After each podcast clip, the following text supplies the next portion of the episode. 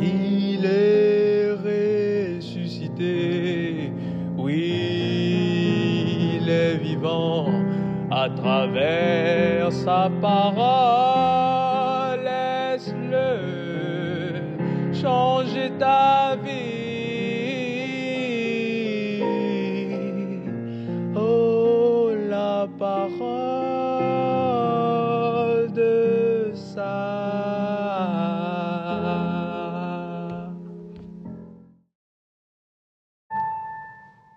S'il est vrai que la vie chrétienne n'est pas un long fleuve tranquille, que nous devons passer par la souffrance pour goûter à la joie d'être sauvés, de la même manière, nous ne devons pas nous laisser voler notre joie.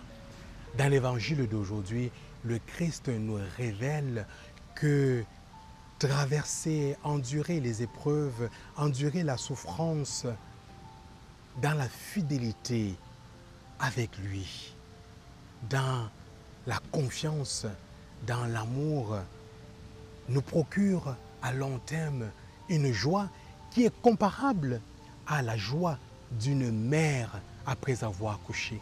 Car au cours de l'accouchement, elle souffre dans les douleurs de l'enfantement. Elle connaît la souffrance. Mais lorsque l'enfant est dans ses mains, elle ne se souvient plus de cette souffrance. Elle regarde la joie profonde.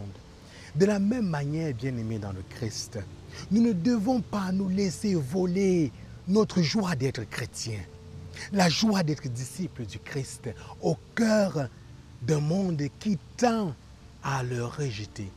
Oui, bien-aimés dans le Christ, ne nous laissons pas voler notre joie par ce monde qui écœure ceux et celles qui choisissent de marcher à la suite du Christ et de paraître absurdes à cause de la bonne nouvelle du salut.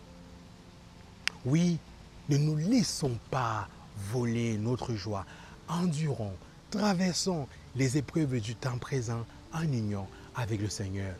Oui, la vie chrétienne n'est pas un long fleuve tranquille, mais ne nous laissons pas voler notre joie. Savourons les petites joies présentes, celles du temps présent.